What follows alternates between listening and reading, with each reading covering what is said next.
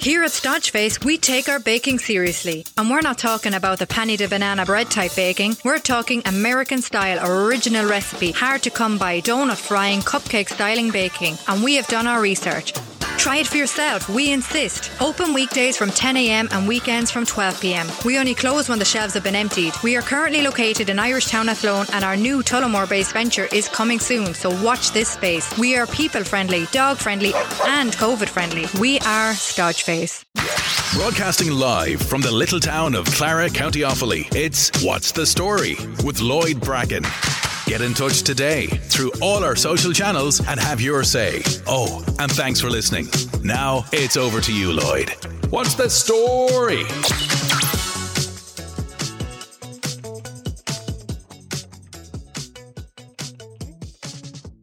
Hi everyone, very welcome back. What's the story with myself, Lloyd Bracken? Hope you're all in good form and your January is going not too bad. How was lockdown going for everybody? Um, just want to say congratulations to Vincent Devine who unveiled a fantastic piece of artwork on the Late Late Show last Friday night, and all proceeds from that painting it will be auctioned, of course, uh, in due course, and all proceeds will go to Heroes Aid, which is a fantastic charity, and uh, all the best, of course, to Vicky Phelan as well, who heads stateside for more treatment, and we wish her well. Also, thanks for all the downloads and feedback from Raheen FM. Oh yeah, very own radio station here in Raheen. It's nice to hear from some of our local artists who we might not hear from that often, so I plan to do that once a month at the start of every month. And plus, I'm going to have a new co host on that show on Raheen FM every month. If you'd like to get in touch with the show to leave a request or maybe we play a song for you, uh, you can email me at littletownmed, M-E-D, at gmail.com or get in touch through Facebook on the Littletown Media page. Right, we're back to basics here this week. We have a guest with us, uh, social distance, of course, behind Perspex screens and all that sort of stuff. All safety precautions have been taken here, and uh, it's a pleasure to have this guest in studio with me tonight. He's done so much for Clara Town and beyond, and uh, we're going to have a chat with him. We've so much to get through. Frank Fury, what's the story? Lloyd, how are you doing? Thank you very much for joining me in Raheen. It's brilliant. It's like coming home. Frank, firstly, like when I research some people for podcasts, I sometimes say, God, there's a second podcast here somewhere, maybe a third, and you're no exception. We'll try and get through as much as we can. Firstly, as I said to everyone, take me back, elaborate if you can. What are your earliest childhood memories? You said you lived in the 12 cottages for a time. Where were they? 12 cottages. Uh, we're all condemned and were. Um, do you know where the Polly factory is? You do, yeah. Yeah. There were 12 cottages there, and each one had a, had its own tree. I was about five when we left the 12 cottages. My, my memory of it was really warm and comfortable. Now, there were dry toilets. We had no running water. There was a pump. I just remember outside our door was always very slippy. Right. so, from the 12 cottages, Frank, you didn't venture too far away over to Marion Square? Oh, Marion Square. What a fabulous place to grow up. I remember, I remember our going up there, and I remember my mother saying, Jesus, I'll never be able to furnish this, it's too big. My grandparents, my maternal grandparents, Roseanne and Jimmy Kelly, they also lived in the 12 cottages, but they moved in with us when we, uh, when we moved, they moved. Give us a sense, Frank, of what Marion Square was like, moving in with your grandparents as well and your four sisters. You know, you went to bed at night time with your legs sore. You were always running. You were always doing something. In later years, you were running away from a beating. But it was just, I grew up in Center Parcs. It was an amazing place to grow up. We had everything. Marion Square had everything. We had the pond, we had the hills. We'd go up this lump at night time. We had books, Englishes for, for playing cards. We swapped books and we played soccer in the soccer field with the lads off the early shift. It was amazing. Like for a lot of people who mightn't even have met their grandparents, but for someone like yourself who has lived with your grandparents, who was the parents in the household, Frank? My grandparents were very quiet and very far removed from the day to day. They had nothing really to do with My memory is that they sat each side of the fireplace. I don't ever remember my grandfather talking. He was an alcoholic. He was in no way offensive or he was no way difficult, but he met you at the door on your way home from school every day and sent you back down to, Tom Daly's for two large bottles. Or on my way back, I'd meet Jimmy Dunn. He was doing the same run. He, it was a conveyor belt system. Tell me about your parents, Frank. Let's start with your dad first, Mick Feary.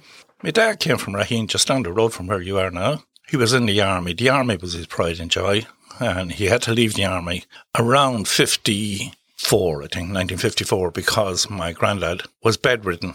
Uh, he was uh, arthritic and totally immobile. So my father had to come home and help to, to care for him. My father had one sister and one brother. Uh, my mother uh, came from Clashawon. She had two sisters and a brother. So your mother, your mother is Lizzie. Lizzie Kelly, yeah. So there's a, a Lizzie Fury in the family now, isn't there? Yeah, yeah, it's brilliant, absolutely brilliant. And I don't know if that was intentional, but I was delighted when I heard it. You know? Yeah, it's good news. Yeah, four sisters: Liz, Rosanna, Bernadette, and Mary. What was it like in a house full of uh, women, Frank? Very difficult. Now, Liz would be offended if you named her first because I would suggest she's the oldest. She's not. I blame Derek for giving me the names in that order. Rosanna is the oldest. She lives in Wexford, in Gorey. Uh, she's married to a fellow from the Green, a lad from the Green, uh, Sean Cushion. Liz is married to a Pascal Sweeney in Tullamore. Barry is married to Jimmy Kelly in Tullamore. And Mary is married to Tom Conway in Clonshanny. you might mention some of the other families that was in Marion Square at the time for people who might not uh, know. Gunnar Welsh lived in Seven. Gunnar Welsh collected books. He had really good classic books. He didn't like the swap books. It was full of personalities, just full of personalities. There was a bishop living in Marion Square. Oh, uh, Yeah, he actually ordained Sinead O'Connor. there's news for some people now. A lot of people, I would, I would imagine. Yeah, well, Marion Square was no at all. You know, like Well, we had the Brackens there, obviously, of course. as well. oh, the Brackens. The Bracken, there were Brackens. There were two families of Bracken, and both of them were into gardening, and they had stunning gardening gardens. And uh, Rose Bracken won the Garden of the Year one year. Her creation was red and white. Our side of the road had no sunshine, so we couldn't even grow muck. We couldn't even grow a hedge. We had a dwarf hedge when everybody else had four foot of a hedge. Both your parents worked separate shifts, didn't they, in the factory? What Yeah. that- was that kind of uh, reared by your, your father during the day and reared by your mother then? Absolutely. It was, um, my mother had this awful dread and fear. She kind of lived with it most of her life that she would die owing me a baiting. So going out in the mornings, going to school in the mornings, most parents would give you a hug. I got a clatter. I usually said, What's it for? And I was told it's for what you're going to do. she, she had this, and she also had an arsenal of weapons. The most powerful one was a wet dishcloth. She used it like Kit Carson. She could snare you from, from 20 yards. My father was awful quiet. We hated when he was on the late shift because that meant he made, he made your lunch for school. Now, your lunch consisted of bread, butter, and jam. That was on a good day. But he'd wrap it in newspaper so you could read it as well as eat it. so it was, uh, his standards of hygiene weren't great. You mentioned to me before at separate times in your childhood, your parents spent long times in hospital at different times. There were two periods where I, I distinctly remember. My mother was in hospital for about seven weeks at one stage with pleurisy. My father worked. Now, at that time, they worked five and a half days a week in Goodbody's. He had my grandparents to look after. That they were his in-laws. He had us to look after. He had a job to go to. On a Saturday, he would get in to see my mother on a Saturday afternoon. That was probably on a bicycle. It was horrible. The house was horrible without her. And then my father ended up on another time in hospital for seven weeks. And he had, well, we were told he had a slip disc. It was dreadful. You know, like she could only get in on a Saturday as well. And she used to get a lift. So there were two really black periods in our house. For them periods, it must have been good though, being in Marion Square and, and people rallying round. And of course, the, the factory would have been good as well. People maybe doing a little bit of fundraising that you mightn't have been aware of. You know, Lloyd, if somebody asked me when I was a kid, were we poor or were we rich? I would have honestly answered, I don't know, because everybody was the same as us. But I do remember my father was in hospital and a knock came to the door one Sunday night and my mother came in crying. It was kind of scary because they didn't cry in front of you. We had won first prize in the silver circle. It was £20, which was an enormous sum of money. And about a week later, we won a hamper So it must have been close enough to Christmas. And this was an amazing hamper.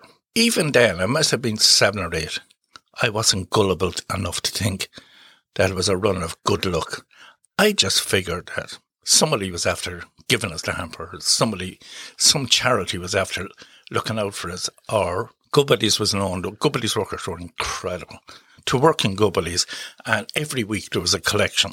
I often suspected that it came from Goodbody's or Goodbody's department or like at seven and eight to think like you did that maybe you said you weren't gullible. Were you always like that? Were you always Oh, yeah. uh, an old head on young shoulders back then? No, no, I, I was kind of sharp. I, I, I, I was sharp in the sense that if I thought was a cause of worry in the house, I'd be aware of it. Did I know we were broke or did I know we, we had nothing?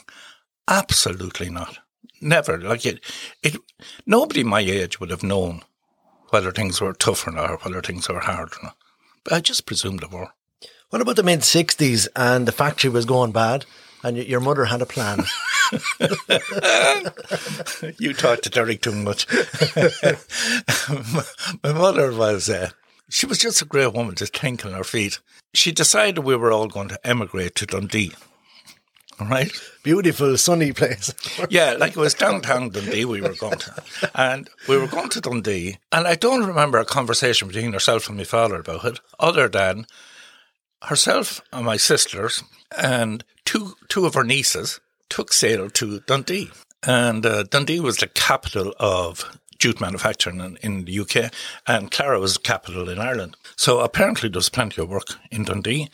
And she had a cousin over there. She would have referred to her on, on and off as an antichrist, uh, but she had a, but she had a house got for us, and we were going over there, and there was plenty of work. But myself and my father stayed working in Goodbody's. Now every stick of furniture had been sold at this stage. Now we were in a bed, and that was it. There was nothing left in the house. Two mugs, I think. I don't know why we needed two, but we she she didn't. She got rid of everything, and we were about four days. They were gone in about four days, and this telegram came: "Don't sell. Stop. We're not staying, Mick. Stop. But I'll stay an extra week." so she turned it into a holiday. a telegram that tells you then about the time. Yeah, Telegram arrived. but we came. They came back, and it was the very same as if nothing had happened.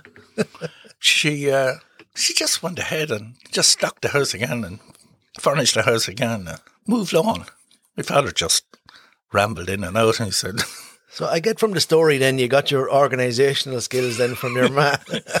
without a doubt, without a doubt, she was brilliant at planning and organising. We went on holidays for two weeks every year to Tramore in a mobile home. Fancy now that. Oh, yeah, talking about being well off. But she brought the next door neighbours, Bridgie and Maggie Berry, who were who were single women, mature women, and Horn, Ray Horn. He, uh, Ray Horn got a free holiday now, he did. To Tramore. yeah, I suppose he did. Yeah, he got many of them. Frank, tell us about your school life and I suppose your early school life. Uh, primary school was brilliant. We were never afraid. Our class was never afraid going into school. What do you mean by that now, afraid? Was there other classes going in that were afraid? Oh, yeah. Of what? Like? Uh, a good beating. You know, like uh, when people talk about corporal punishment now, they think of a slap on the hand or something. We used to get the shit beaten out of us. But we were in with a teacher, uh, a Mr. Mac, Mr. McNamara, who never raised his voice to us, never mind his hand. So I was awful lucky. We were with him until fifth class. I think there were 42 in our class.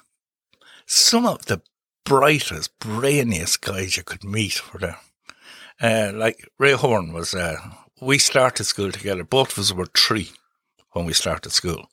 I think his mother was as anxious to get rid of him as he, as mine was to get rid Three of me. years of age now is very, very young. In today's standards. Yeah. Maybe five, six in some cases. I think my mother saw me running out uh, in front of a car. Now, a car would pass our house probably every three weeks or something, and I happened to run out. I think he was a Hackney man, Joe Guinan. They got out and they were looking under the car for me, and I was hiding behind a wall because I knew this is it. Death warmed up. But uh, she, she hunted me off to school, and uh, I loved it. So take me then on to secondary school then. Was was that an equal love? The first year was grand. The second year, I absolutely hated the place. uh, there were some pretty bad beatings. And there were, um, there was a teacher that made us, that made me feel that he looked down on us. We were factory kids. Not all, not, not everybody in the class was a factory kid, but you always felt, maybe I was the only one that felt it. I felt that he frowned on us, he looked down on us. And uh, the laugh was there was nothing in Clara other than what was put there by the factory workers or, or by the people. And uh, was an, um, a really good employer. I'm sure there's thousands of people who will disagree with me, but my experience and my family's experience was we had a very secure income. Like anything that was built in Clara, Goodbody's funded it through their workers or through their social club or whatever. That secondary school experience didn't last too long, Frank, did it? Uh, myself and Ray Horn, like we, we, we hung out together. He was like the rest of us. He was good at some of the subjects and excellent at others. We decided we would mitch one Friday afternoon from the tech, and then we mitched on Monday.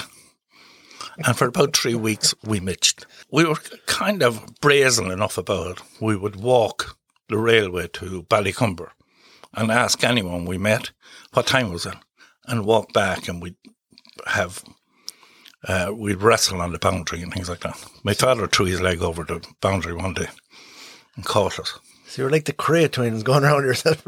yeah, he was he was evil. I tell you what, let's hear from Evil Ray right now. You're serious? I'm glad to take part in this concerning Frank Feary. He's one of the soundest men you will ever, ever meet. Him and I go back a long way. We, I think we started school together at three years of age or three and a half years of age or whatever. But ever since then, we've been friends. We worked together. We've involved in football together. There are a lot of funny incidents that happened. Some of them I can't, I can't tell you. But there's there's a couple in particular. Years ago, we were all we were altar boys. Believe it or not.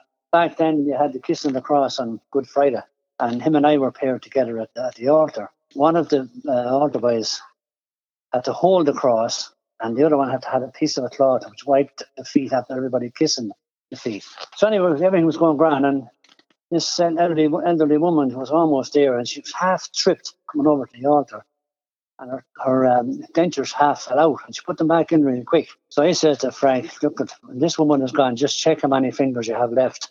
So he burst out laughing, and I think was Father Conlon that pulled them one side on the altar and had a few words with him. But uh, we progressed to uh, we started up the soccer club in '66, and we developed it up to and including when uh, we used the name of Goodbody Soccer Club. We we, uh, we had two teams running, but we needed to raise funds in a different way rather than selling tickets or whatever. So Frank came up with the idea of a drama festival. We advertised it in the local papers. We got applications from I don't forget one, Captain Curran. They were, they were very good, and a couple of other places. But there was one entrance from County Meath, and there were at, the, at that particular time they were practicing doing a play called Big Maggie. They looked to come down to see the Parochial Hall and see what the setup was.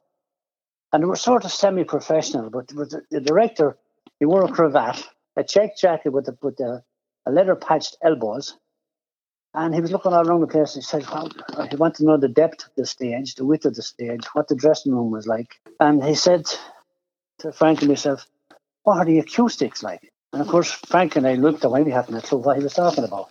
And Frank said, Excuse me, what did you say there? He said, What are the acoustics like? And so Frank says, Well, because they were here yesterday. He's a great man to organise everything. You know, he was he's the Greenfield League, and that developed into the Offaly Schoolboys. And he ended up, he fought his way into uh, become the national secretary of the Schoolboys Football Association of Ireland because everything was based in Dublin. So he got in and he moved different things around. He had even had we had an international match in Ireland and Greece in the Tullamore Harriers, which would never have happened had had he not got in. He's a very determined type of man, and you could defend your life on him. So now there's the Ray Horn for you. He must have had drink. He's definitely drunk. Um, kissing it across, yeah. I think I was the first to be thrown out of the serving the mass. that was just a problem I had. I couldn't stop laughing, and he could sit See, he, he was angelic looking. He had white, curly, blondie hair. People liked him. He was very likable.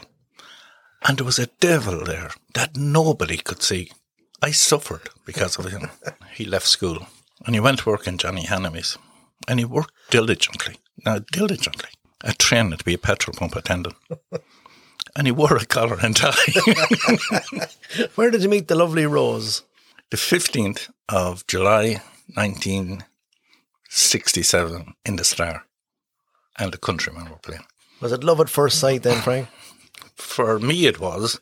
She uh, made several attempts to uh, go into a witness protection program.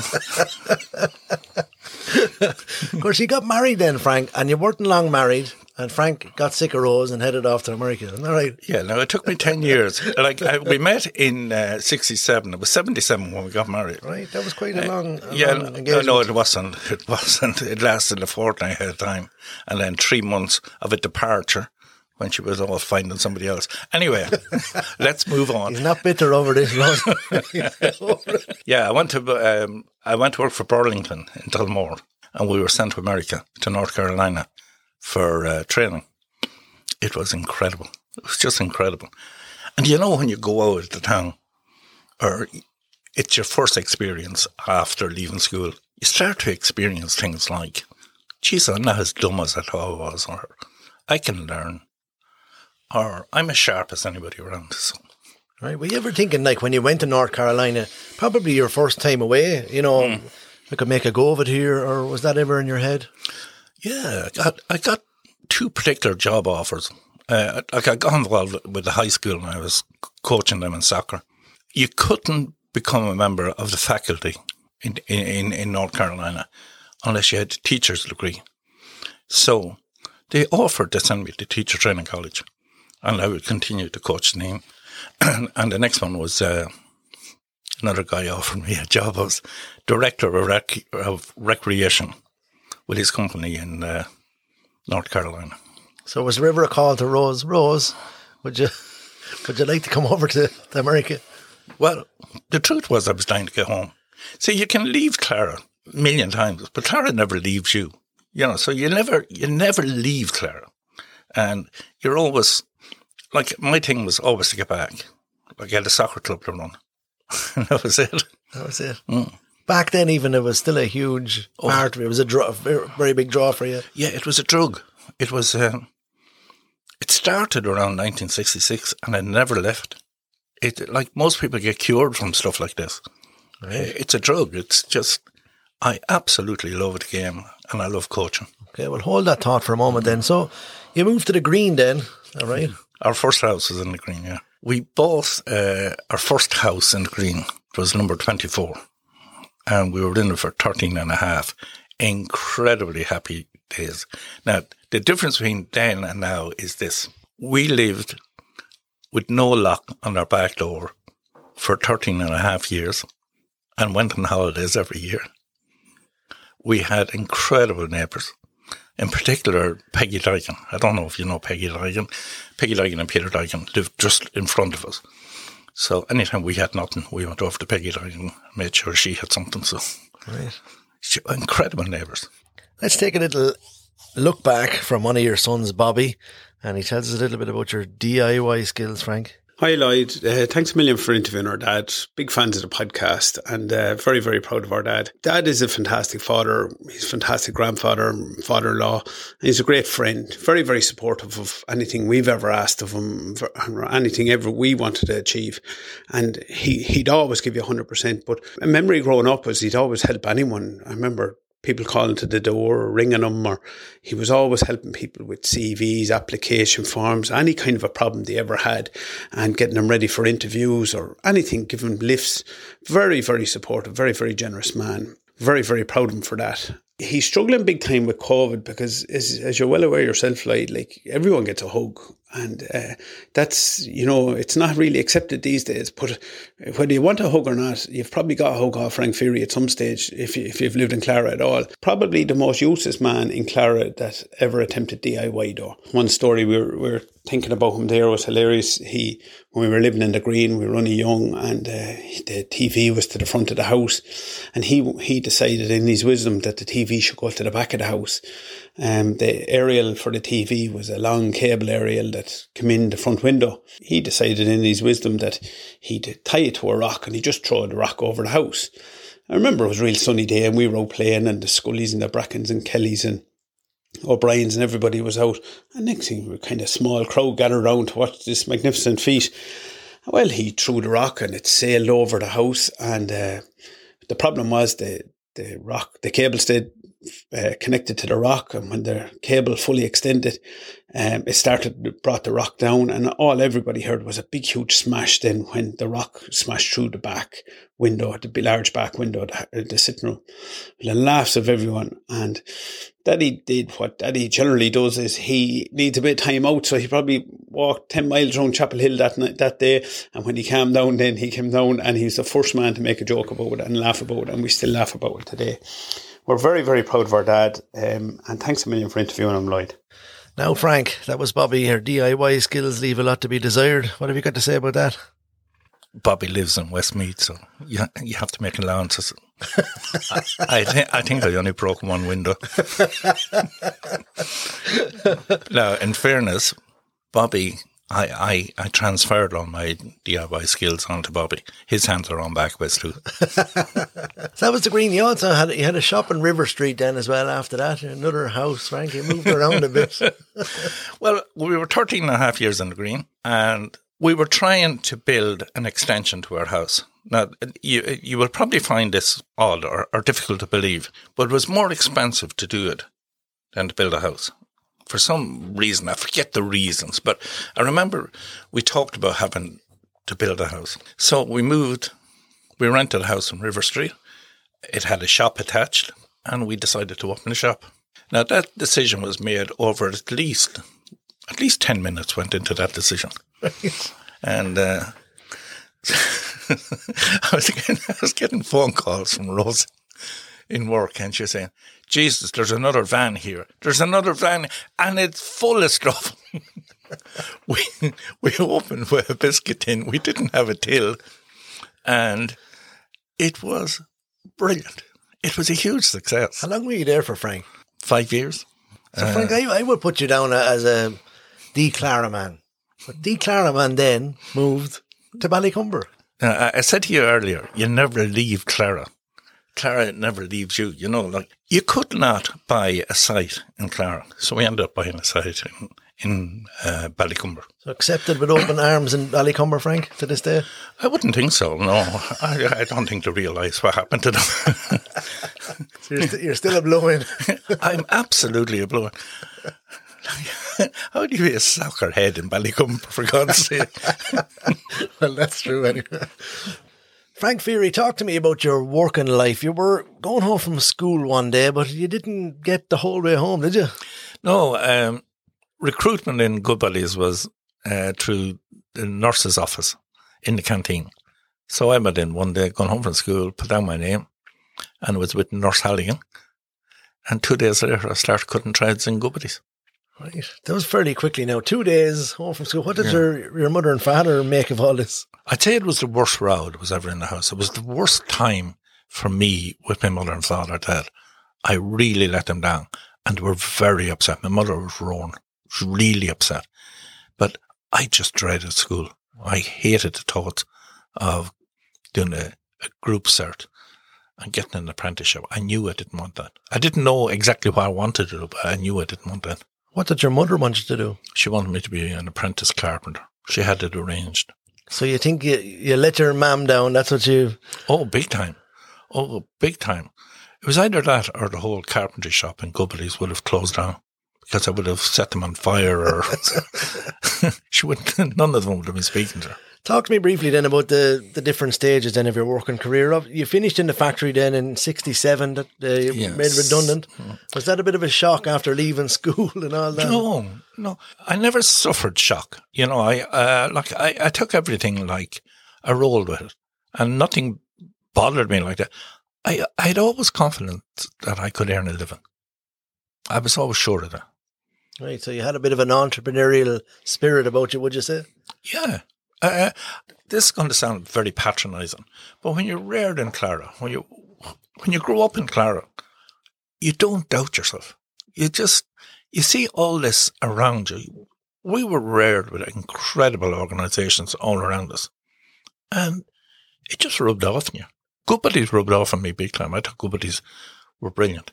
Give me some memories of Goodbody's, maybe the people that were there. Who were you cutting treads for?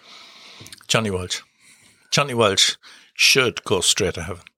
Johnny Welch had to suffer me, a smoker, a cheeky snot. Johnny Welch was an athlete. Himself and Andy Duffy used to to train religiously and diligently, and were very determined. Ate well. I was just a snot. You everything there working in their eyes. Oh God! Do you know? I'd say Johnny Welch must have prayed at night time because there was no way he could face coming in to be with me next day. But we were really close friends, and we stayed close. We're still close friends. I remember my father telling me on his podcast about the factory horn and the canteen and that. Could take us through what was it? What stands out for you? Oh, the smells, the smell of going past the uh, the loading bay, the noise going past the weaving, like you'd hear the shuttles beating up and down the, the bed, and the smell of tar. Some uh, sewing was done with tar twine, and you could smell that. And when I was in Goodbody's, I remember the tea urn coming around, and Johnny Mullins was in charge of it. I really envied him his job. It was just pushing this around, and you put your mug in, and it didn't matter whether you took sugar or milk, you got it. It was uh, just memories, just fabulous memories. Progressing on to that, then, Frank. I just I'm trying to get to where, when were you, I suppose, best happy in a job or in your career? Was it coaching people, not with soccer, but coaching people in, Yeah. in life skills and that?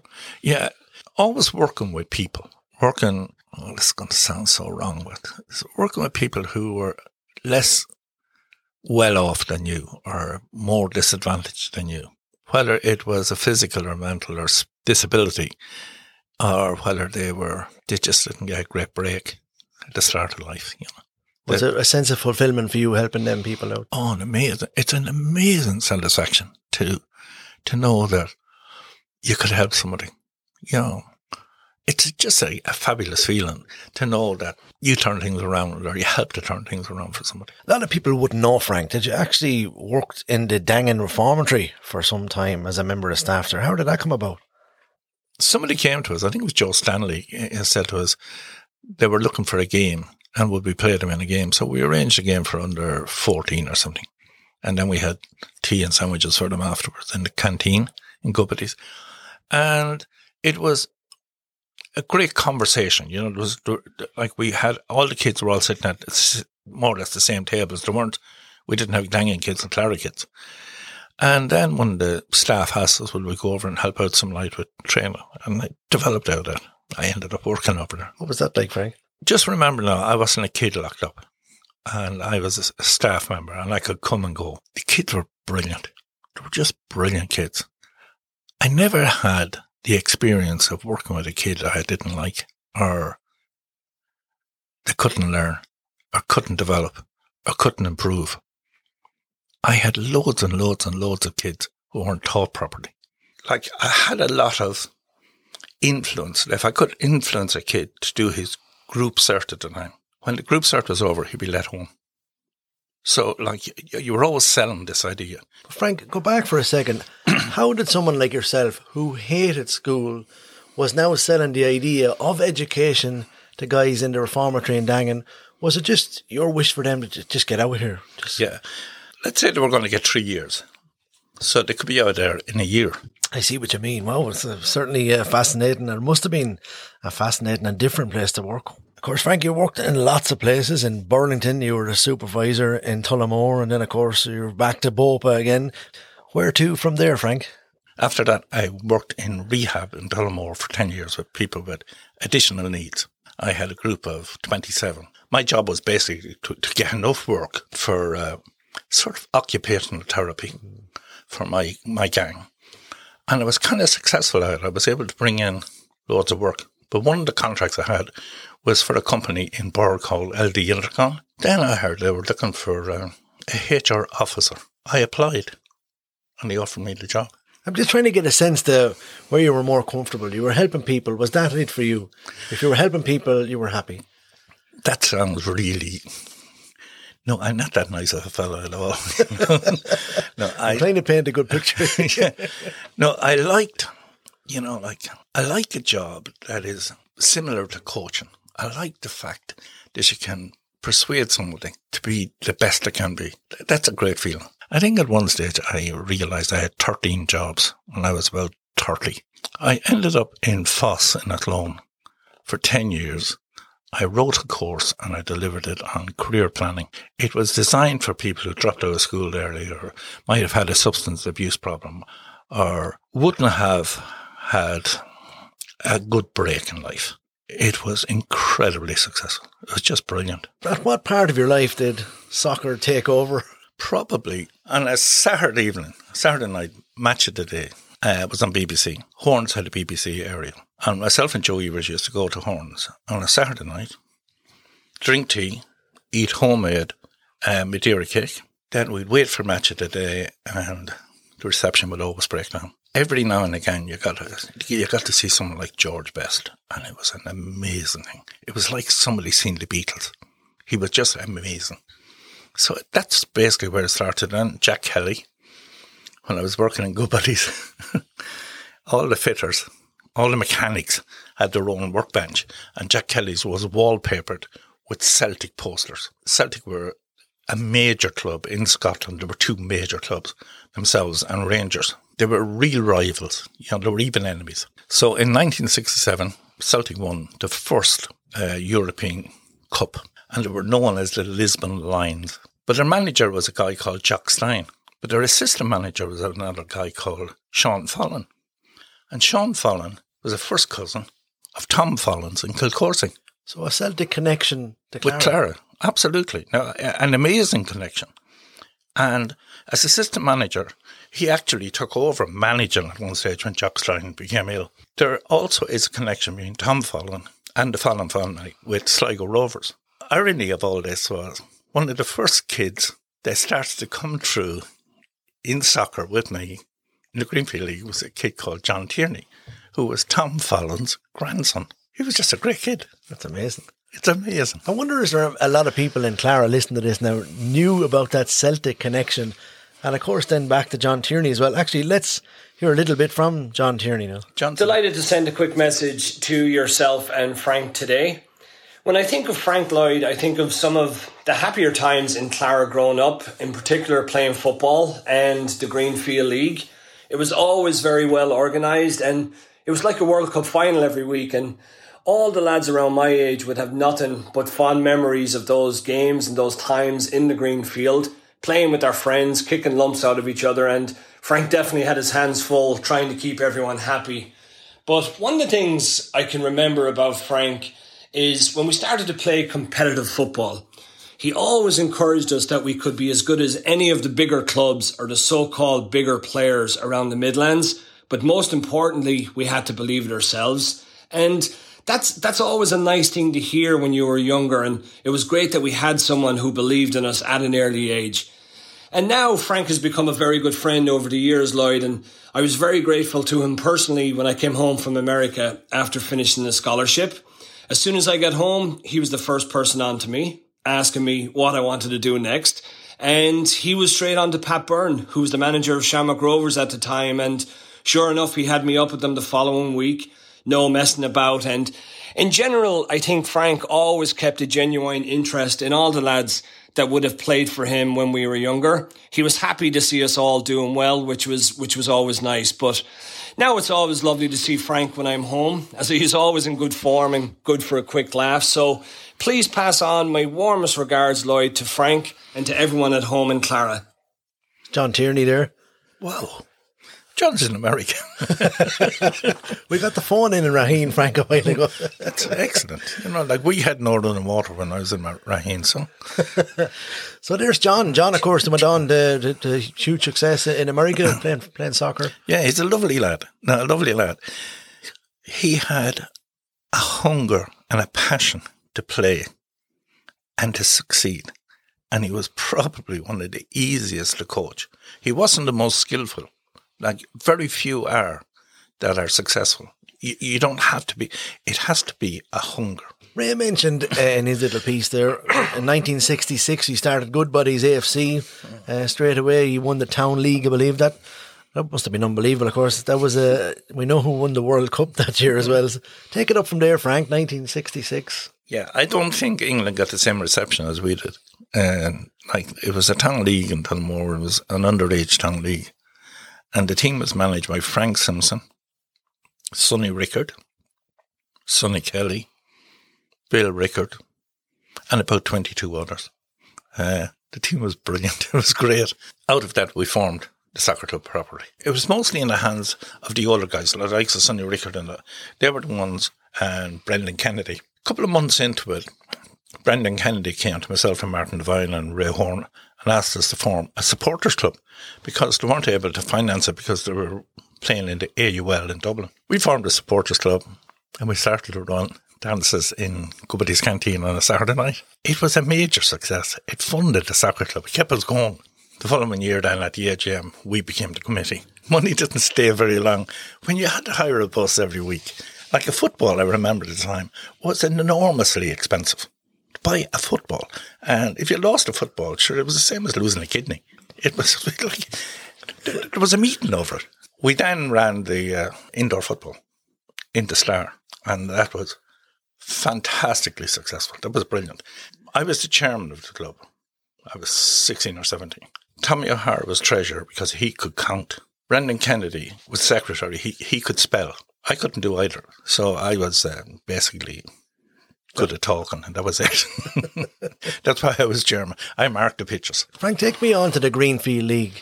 The Greenfield League was probably the biggest thing to ever hit Clara on a Saturday and a Wednesday during the summer. Some might say that the summer holidays couldn't begin unless the Greenfield League was done and people had to change holiday plans and everything.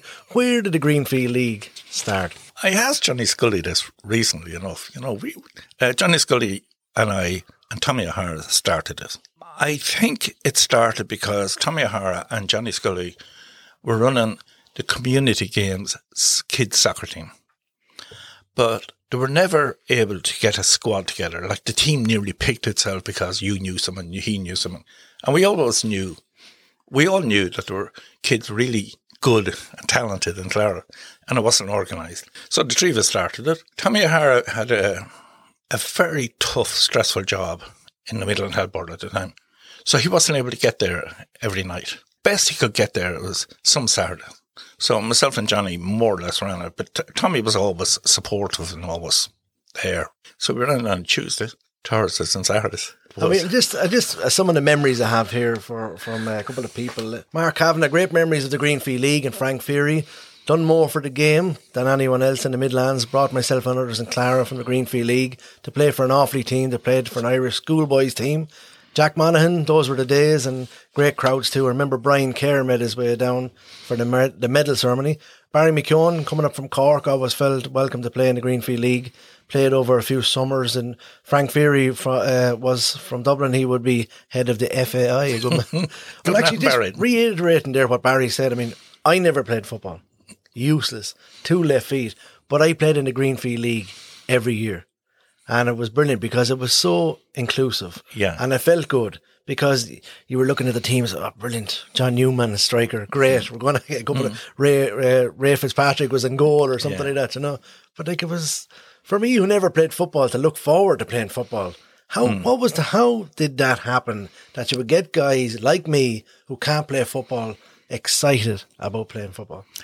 Johnny and I uh, ran this we never had a word. We never like. I'm I, I get the credit for this, but there were two of us doing this. You know, like Johnny Scully was a fabulous um, board. You know, like you, you. But for example, how we select the teams. None of us, neither he nor I, nor Tommy O'Hara, had a child uh, playing in the Greenfield League when we started this. So this was going on for about five years before we had kids coming on. We advertised it we had all the kids down in in uh, the green field, and we assessed them. Now this sounds awful, but we would assess them on whether he was an eight or a seven or a six or a five. And if it was a seven aside thing, we would then make sure that the total assessment was equal on each team. So you might be a nine on a team. This team might have an eight, but it could have two sevens. You know, so what our aim at all times was to get fair balance on the Because team. it was very balanced. All You the know. teams were very well laid out. Yeah. You know, uh, and the competition was equal, I would have Mm-hmm. thought. No, in fairness, it was. And when it wasn't, you'd have people complaining to you. That's not fair. But that's going to happen in every. Yeah, but the truth was, if it wasn't fair, it was because some kids didn't show up. If your team showed up in full, seven, and my team had five, we wouldn't ask you to drop two of your team. So seven played against five. Eight, uh, seven could play against four. You never dropped a kid to make up for the ones who didn't show up. That was one, and that worked for us. The other thing was to always start before the school holidays started. Then you had all the conversation in the school, and then we took over uh, Galvin's window, Mona Galvin's window. We That was a famous thing now. Hmm. Going down to Mona Galvin's. Oh, yeah. seeing where you're Real Madrid, Yeah. Bayern Munich. Yeah, and did you know we never had Liverpool or Man United? That's right. Yeah. We didn't have them because too many kids would have been offended if there were Liverpool supporters playing for United. So we had to do an awful lot of.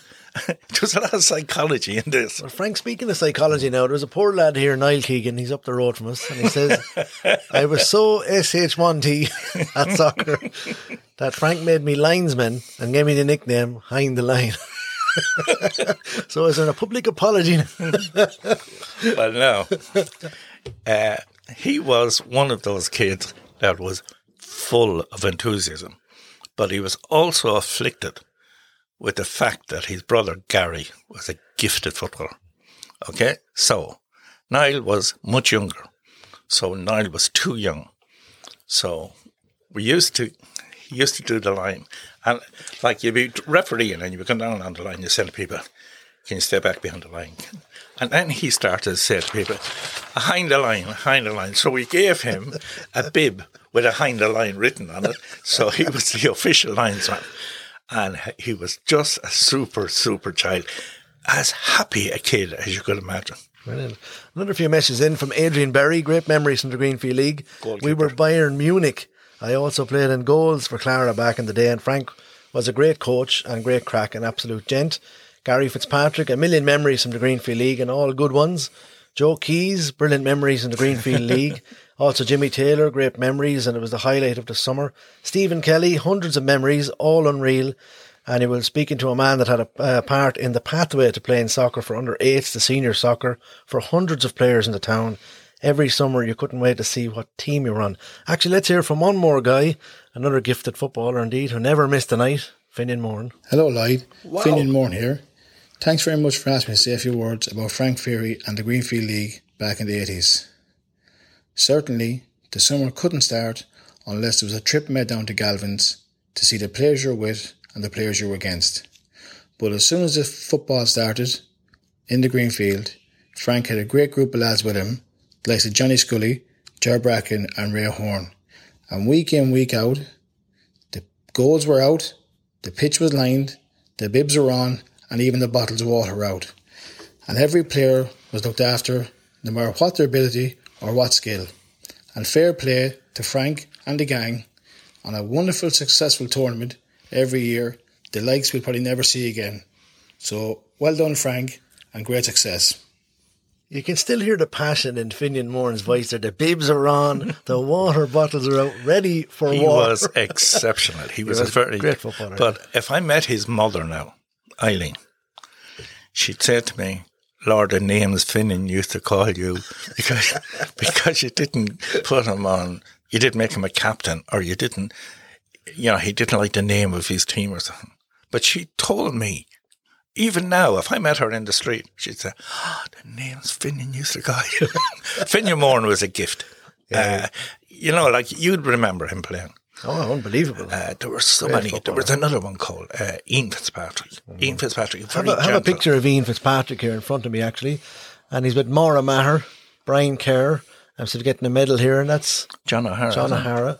So there's a little memory there for anyone. It's on the Facebook page, Little Town Media, if anybody wants to have a look at that. So, Frank, but to sum it up, why was the Greenfield League so special?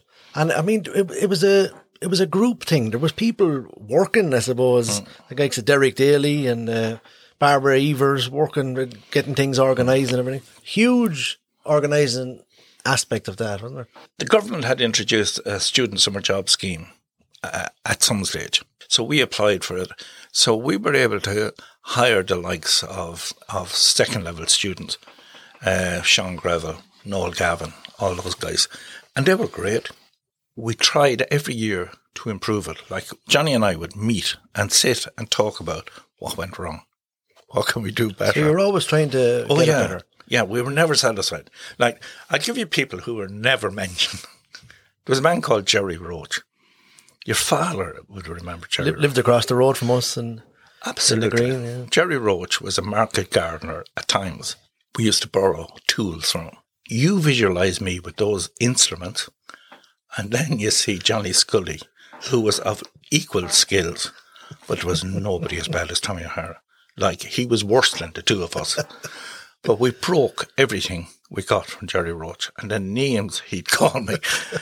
I broke his groper. Now, like you don't do things. and he was a gifted gardener, Jerry oh, he- Roach. oh, The he was. place was unbelievable. Then Eileen Hughes across, she would give us tea.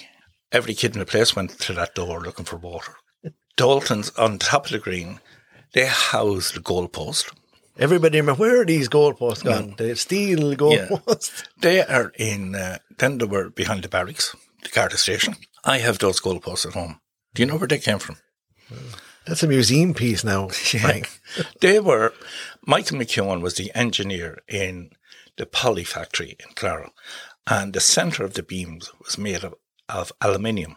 They were aluminium tubes, and he gave me two or three or four of them to make goalposts from. It needed uh, an arc welder to make them, so we'd bring them to Cochran Engineering in Tullamore, and they made them. The trophies the likes of Billy Bracken, Slobby Rickard, fellas who won trophies every year in five-a-side or seven-a-side or indoor football, would give me their trophies. I'd bring them into Tom Kane, Tullamore. We changed the centre on them, changed the plate on them, and we had new trophies then come back out. And we ran a bill in Tom Kane, and we used to pay them off every week. Our bibs were made out of scraps from, uh, it was a sewing factory in Tullamore. And we got the ends of their of their cuts. And Maya Larricky, Ballinot, she, she made them into bibs for us. You just milked anyone there. Like Frank Mulligan was always our fallback position when we, when we owed more than we could ever expect to be able to pay. Getting the petrol for the lawnmowers, we'd walk up and down that pitch a hundred times cutting this with small hand mowers from, from your own house, you know. But from all of that, you give so many young guys, well, my generation and of course further generations, so many memories, and they're telling their own sons about this. I mean, it was unbelievable for somebody like yourself and Johnny Scully, Tommy Hart to organise this. Was But it sounds like it was an onerous task. It sounds like it was a huge job. I can tell you, no child got as much pleasure of it as Tommy O'Hara, Johnny Scully, myself. We never did an hour in the Greenfield over 19 years that we didn't love. Like, like hiring the band, getting the band to march up through the town for the final, introducing the individual players one by one, and they getting applause. And you had to tell them you have to go ahead to the centre circle and wave at the crowd. But there was a certain FA Cup final moment about Oh, it, wasn't yeah, there? It, yeah. it was a big deal. Yeah. And for kids to get that experience of a big Mm. final, you know, maybe someone who might have never have played in a final ever again. Yeah. But the Greenfield League was certainly up there. Another uh, memory from Farrell Cornley. I played with Frank when he was the main man with the CPR soccer team in the town. We played in the Longford League and he would be fined a pound if you showed up for your boots not polished, he says. Yeah, Farrell, Where's all them pounds? Farrell was difficult to get a pound out of. you mean the boots clean? and he only came once without po- polishing them. Farrell Cornley was then and is now one of life's gentlemen. He was just a good guy. Frank, who do you, in your in your opinion? I know it's a it's a tough ask, but who was maybe the best all rounder football player that you've seen playing for Clara? God, there were so many. There really are so many. But my honest opinion now, and he's a close friend, but my honest opinion, the best footballer produced in Clara for his vision, for his speed, for his ability to get forward, to defend. He had a fabulous engine, was Billy Bracken. Then you had Ray Horn. Ray Horn was an exceptionally good footballer. He went to play with St. Pat's in Dublin, and St. Patrick's Athletic. He was excellent. He was a gifted player, but all, all around us were really good players. Goalkeepers. Martin Vine was an excellent goalkeeper. One of the guys that stands out for me that didn't play for long enough uh, was Johnny Redmond. Johnny Redmond, I thought, was an incredible footballer. But he, he was in love with music as well, so he, he, he stayed in, in music. Tommy Redmond one time tried to teach me how to play the guitar, and he told me uh, to put one finger, only, no, only one finger on, on a string. And I said, I only have one finger on. so uh, he gave up on that. Frank, you talked a lot about the, the male players in the game from Clara and the good players. Was there, was there must have been good female players as well? There was one player who was better than any lad, was probably the best player ever to come out of Clara. And I think she went on to play for Arsenal. And it was Catherine Hines from Marion Square. She was different class. She was incredible, easily the best to ever come out of Clara. Frank, you're also involved in bringing Ireland and Greece to the Harriers in Tullamore. How did that come about? And of course, some famous players made their debuts that day as well. Des Casey was in, uh, was one of the executives of the FAI, and he rang me one day and he said, "I was secretary of the SFAI," and he said uh, Greece had approached him for a game for their under 16s. I took it and I placed it in Tullamore. I brought the manager down, showed him facilities. Now it was in the Tullamore Harriers Stadium, and it was beautiful. It was magnificent. The late Tony Alban was the referee. It was a huge success. We had James Heine from Ferbane, Hugh Carlin from Port Portarlington at the time. They played at the, on the Irish under 16s. A young from Cork also made his debut in uh, Tullamore that day. Uh, he was on the bench. He was Roy Keane. So it worked. Frank, unfortunately, we're getting close to running out of time, but I just want to talk to you briefly about talent shows. the Midland Entertainer of the Year, Yeah. and then there was one in the Michael Egan Sports. I was actually in that one myself. Myself, Billy Meehan, and Damien Scally. I think we came second. Vision Tree or someone won it from Edenderry. I can't remember. No, Vision Tree from Tyrrellspass. Get you, come on, come on, Tyrrellspass. Incidentally, the first one we ran was in uh, was in the Mill House, which uh, John Tierney's father was the uh, joint owner. The likes of Paddy Horn, Jojo Bracken, Dahi Rua, but a girl from Oat, a little little timid girl from Oat, won it. Her name was Kathleen Duffy, and she sang Paper Roses. She was amazing. The Entertainer of the Year in, in Michael Egan's was brilliant. Its success was because we paid professional adjudicators. Every week we had a guest judge, but we had a permanent chairman. It was before its time, really. It was Oh, like well. X Factor. Yeah, now, it was. with the judges there and everything. Everything was, and, And you got ju- your comments after Yeah. it and everything. He had to do his critique on the stage. That became the highlight. That became. Uh, but I remember a Clara group not winning one night, and the mothers tackled me. Probably my mother was it? No, your mother was making the sandwiches. no, it was, it was just, but the tension. But we had two outstanding groups from Edenderry. One was called the Cross. Were only young guys, mm. and they were excellent. And the one that won it were known as Etoile. Etoile were are now called, I think, Midnight Blue. The standard was incredibly high, and it was dead honest. We did all of those things to make money. And we never made a ball. We were the most useless shower that you could put together. Did you play music yourself, Frank? Oh, brilliantly. No, I, I was a gifted accordionist. Actually, I have a, a piece of audio here of Frank Ferry playing the accordion. Everybody, I want you to have a little listen to this.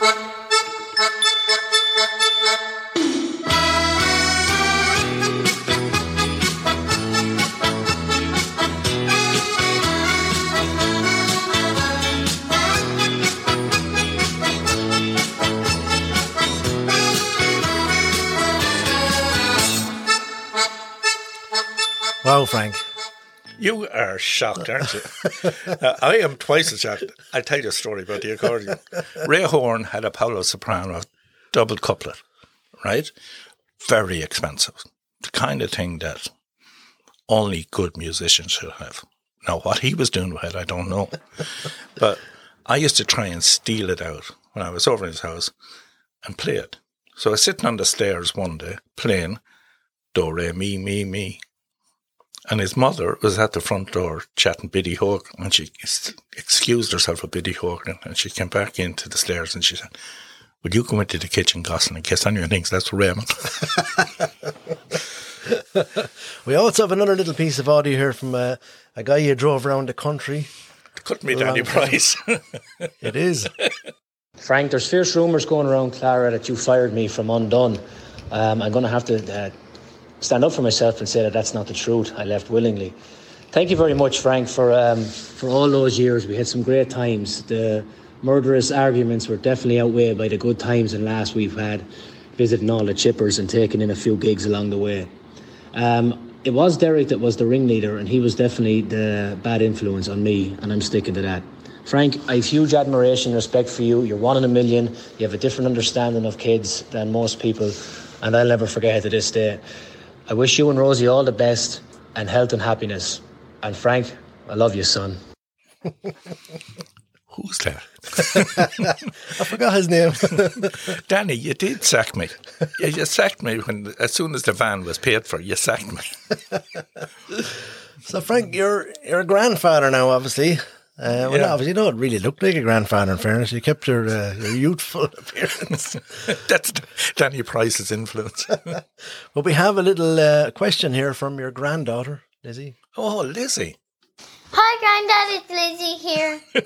the grandchildren love you so, so much. But we have one question. Where are we going to go for penny sweets now that Kenny's is closed? Dermot Kenny's is closed. Where are they going to get the penny sweets? I think there is a there's definitely a commission to be set up and why that is closed. We need it open. We need to get it back open. We need to get a petition. You know? my grandkids in that long called it pennies. We're going to pennies for sweets. But they couldn't realise it was Kenny's. There's somebody I want to mention. Like we talk about soccer and about standards and why we did things so well. Like the standard in Clara, we didn't do celebrity very well in Clara, but the standards in Clara were amazing. Like you think of Tops of the Town, you think of Clara Musical Society, you think of Duxie Dykens drama group, the Pick Players, Rufino Rex, Richie Rex. They were amazing. The standard was, but in football, we had an incredible individual called Sean Kennedy, who was a beautiful fo- footballer in his day, but an outstanding referee. If he was born in Dublin, he would have been a UEFA or a FIFA referee. Sean Kennedy was a major influence on soccer in Clare and on all of us. He was the type of guy that would not tolerate you having low standards. You talk about me charging a fellow for for not polishing his boots. Sean Kennedy run you out of the pitch if you didn't get it right. Uh, I remember saying to him one time, "How many rules? are- None." and I said, "Sean, you, there are none. There are laws in the game." But I was asking how many rules were there. Frank, in all your different ventures, you also ran for the council as well, didn't you? twice. I would be awful upset now if I hadn't done it. It was something I had to get out of my system. I, I needed to do it and I wanted to do it. And I did it for uh, reasons that I thought were genuine. I just thought that there was so much I was trying to do in Clara at amateur level, you know, like with the Greenfield League and we needed a pitch and there was problems with park and there was problems. With, and I just thought that if I got a seat in the council, I might be able to push the Clara agenda better. That is not to suggest that Derville wasn't or Barry wasn't. It was just, I just thought that I, I was coming from a different background. Your own take on it. Yeah. And uh, so I ran the first time as independent and the second time as Fine Gael. And uh, I was totally unsuccessful. you can fail, but uh, I failed mightily. Do you think in Clara was it the case of right man, wrong party? Yeah. Uh, well, no, I think in Clara and in small, in most towns, popular and being popular and being and popularity is valued very highly. And I'm not popular, so Well, Frank, judging by all the messages here that we got into the show, that's certainly the total opposite. So, Frank, we're going to do a quick fire round. We normally do it at the end of each podcast. Are you mm. ready for this? absolutely. The first answer that comes into your head. Are you ready? Mm. Frank Fury. First thing you'd buy if you won the lotto. A pitch. What actor would play you in a film? Boris Karloff. First album you ever bought? Peace by Freshman. Best thing about Clara? Everything. What actress would play Rosie in a film? Uh, Bette Davis. First car you ever bought? Oh, Michael, Michael Sheridan's Morris 1100. I went to him and I said to him, uh, I'm thinking of buying your car. It's been around Ireland twice. No, he didn't tell me it had no hope of getting around to the third. If you had one wish, what would it be? Start it all over again. Your favourite TV show? Don't know. And Frank, the last question of the quick fire round. This is a game called Well Da. Okay. Where you have to guess which one of your sons is saying Well Da. We have to treat him. them. You ready for this? Yeah. Here we go. Well Da. Well Da. Well Da. Derek's the last one, Bobby's the middle one, and Lee's the first one. Hooray, applause. You got it right. Well done. Well done. Well done. so you know your sons fairly well. Oh, absolutely. We talk every day. We talk every day. They're, uh, we're really good friends. Frank, any, any regrets in life? It wasn't long enough. Frank, what do you think of Clara now? Clara is is different than, than the one I grew up in, but that's because Goodbody's is no longer there, and community is doesn't seem to be as tight. But it is still the most fabulous place in the world to live. Fabulously talented. You look at Vincent Devine, Shane Lowry. Look at Brian Connell. You know, you don't, and we we don't get affected by celebrity. We're we're just because we were surrounded by tops of the town and success. Any advice, finally, Frank, for the younger generation growing up now? Drop your screens and see what's around you. Frank, as all the messages I received uh, have the same message, you've done so much for your town in various guises, and we'd like to thank you for that. Uh, you're a very supportive person, and uh, your family are very proud of you. Thanks for taking the time to chat me on the podcast. Thanks very much, Lloyd. I, I didn't want to do this. This was, uh, I really didn't want to do this, but it was brilliant. You're a great chatter. but then you're a son of your father. Frank, we're going to close out the podcast with a song that you have chosen before we started. It's obviously a song from a Clara artist that we're always trying to support here on the What's the Story podcast. So, Frank, introduce it for us. this is a guy that was a personal friend, an incredible talent, a beautiful human being, everything a man could ever need by Paddy Home. Frank, very, thank you very much. Thanks very much, Lloyd.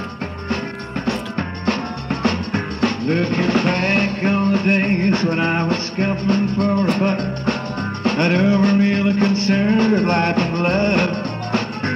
I was always feeling sorry for myself and my bad luck. Never stopped to think what life's made of. With my nose to the grindstone and my shoulder to the wheel, fought from a daily dollar like a man. Then you came into my life nothing else seemed real. Found the answer right in my hand. Everything a man could ever need. I've got dreams, dreams,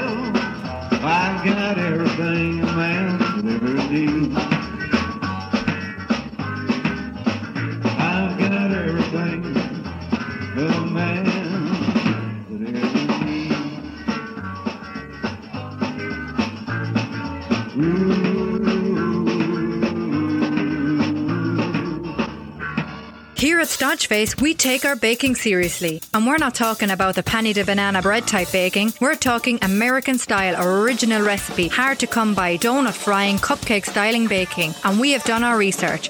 Try it for yourself, we insist. Open weekdays from 10am and weekends from 12pm. We only close when the shelves have been emptied. We are currently located in Irish Town Athlone and our new Tullamore based venture is coming soon, so watch this space. We are people friendly, dog friendly, and COVID friendly. We are Stodgeface.